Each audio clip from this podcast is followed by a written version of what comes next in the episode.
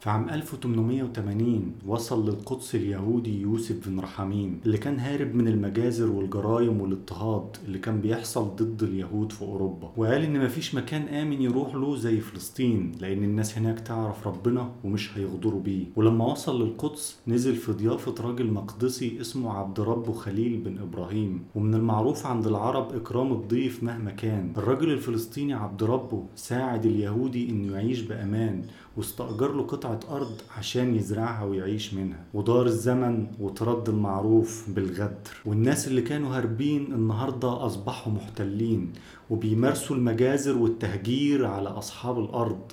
والغريب في الأمر إن اليهودي اللي سمعنا قصته تم استقباله في حي الشيخ جراح والنهارده الضيف مش قابل حتى إنه يكون مستضيف. النهارده الضيف بيمارس بلطجته على أصحاب الأرض في حي الشيخ جراح. يا ترى إيه حكاية حي الشيخ جراح وإيه اللي بيحصل فيه؟ ده اللي هنعرفه مع بعض في حلقة النهارده. أنا إسماعيل أبو زيد ودي حلقة جديدة. يا أولى القبلتين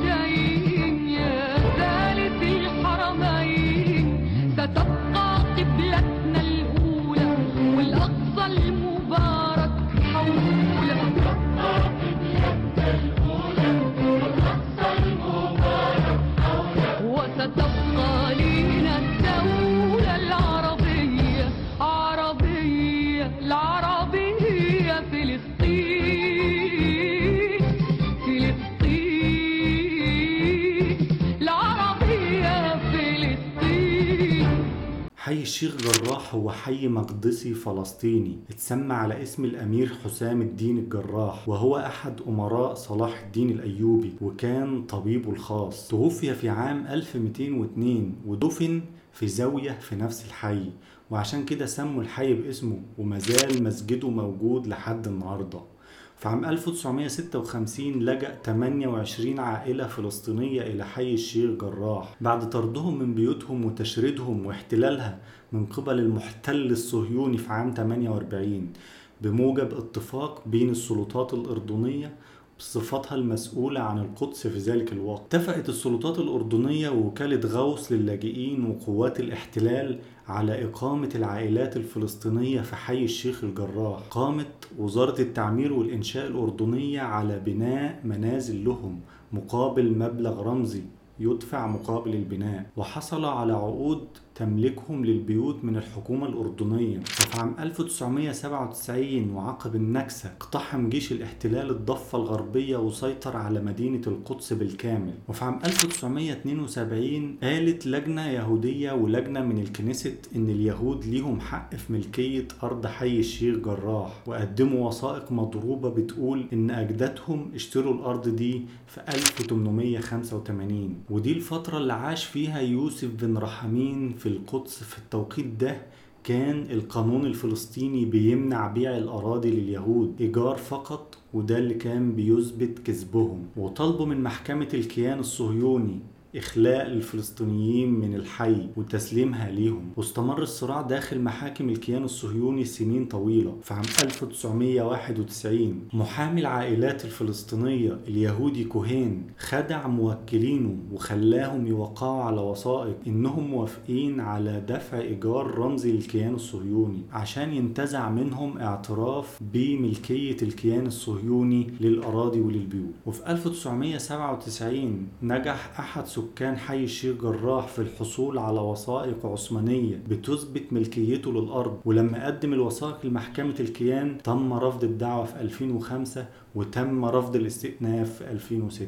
ومع استمرار الصراع في المحاكم بين العائلات الفلسطينية وجمعيات الكيان الصهيوني في 2008 قررت سلطات الكيان الصهيوني إنها مش هتستنى قرارات المحاكم وقامت بطرد ثلاث عائلات من بيوتهم في عام 2008 وفي 2009 العائلات الفلسطينية استمرت في رفع القضايا وكان المفروض محكمة مختلفة هتصدر حكم قضائي في 16 مايو الحالي. ولكن الجمعيات اليهودية المتطرفة ما استنوش وقاموا بطرد العائلات الفلسطينية من بيوتهم أمام مرأى ومسمع من العالم. والعالم اللي سكت على النكبة الأولى في 48 للأجداد مازال ساكت على قمع وطرد وجرائم التطهير العرقي ضد الأحفاد. الأمم المتحدة وحقوق الإنسان اللي بتتحرك بس في القضايا الجنسية والخزعبلية. وأي قضية ما فيهاش مواطن عربي. لكن لما بيكون الاعتداء على مواطنين عرب فبتعتبرهم الأمم المتحدة مواطنين من الدرجة التانية. بيعملوا ودن من طين وودن من عجين. سكان حي الشيخ جراح دشنوا هاشتاج انقذوا حي الشيخ جراح. وده اللي ساهم بشكل كبير وخلى ملايين الناس حول العالم إنهم يتكلموا عن الجريمة اللي بتحصل وعن الظلم اللي بيتعرض له إخواتنا الفلسطينيين. وده اللي خلى رئيس وزراء الكيان الصهيوني يقول على تويتر إن الرأي العام في الشارع العربي هو أكبر عقبة بتواجههم. عايز أقول لك إن حروفك اللي بتكتبها من تليفونك دعم لإخواتنا في فلسطين. هي شوكة في زور الكيان الصهيوني. في نهاية الفيديو ده خليني أقول لك إن دعمك للقضية الفلسطينية هو دعم في الأساس لإنسانيتك وعقيدتك كمسلم وكمسيحي. فرنسا احتلت الجزائر 130 سنة وأرسلت أكتر من مليون مستوطن فرنسي. حتى ظن الجميع إن الجزائر بقت ملك لفرنسا. وعندما صار الشعب الجزائري كلهم هربوا على بلادهم. خليني أقول لك إن مع الأحداث الماضية الشعب الفلسطيني بيعيش حالة توحد واتفاق لم يعيشها منذ 48 السيل يبدأ بقطرة. ربما تكون دي شعلة لانتفاضة الشعب الفلسطيني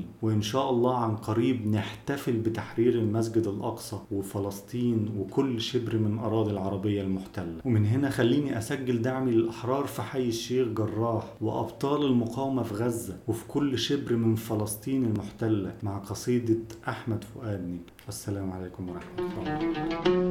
فلسطينية والبندقاني رماكوا بالصهيونية تقتل حمامكم آه يا فلسطينية والبندقاني رماكوا رماكوا بالصهيونية تقتل حمامكم فلسطينية وأنا بدي اسافر حيداك وحيداك ظهري في إيديا وإيديا تنزل معاكم. على رأس الحية وتموت شريعة هناك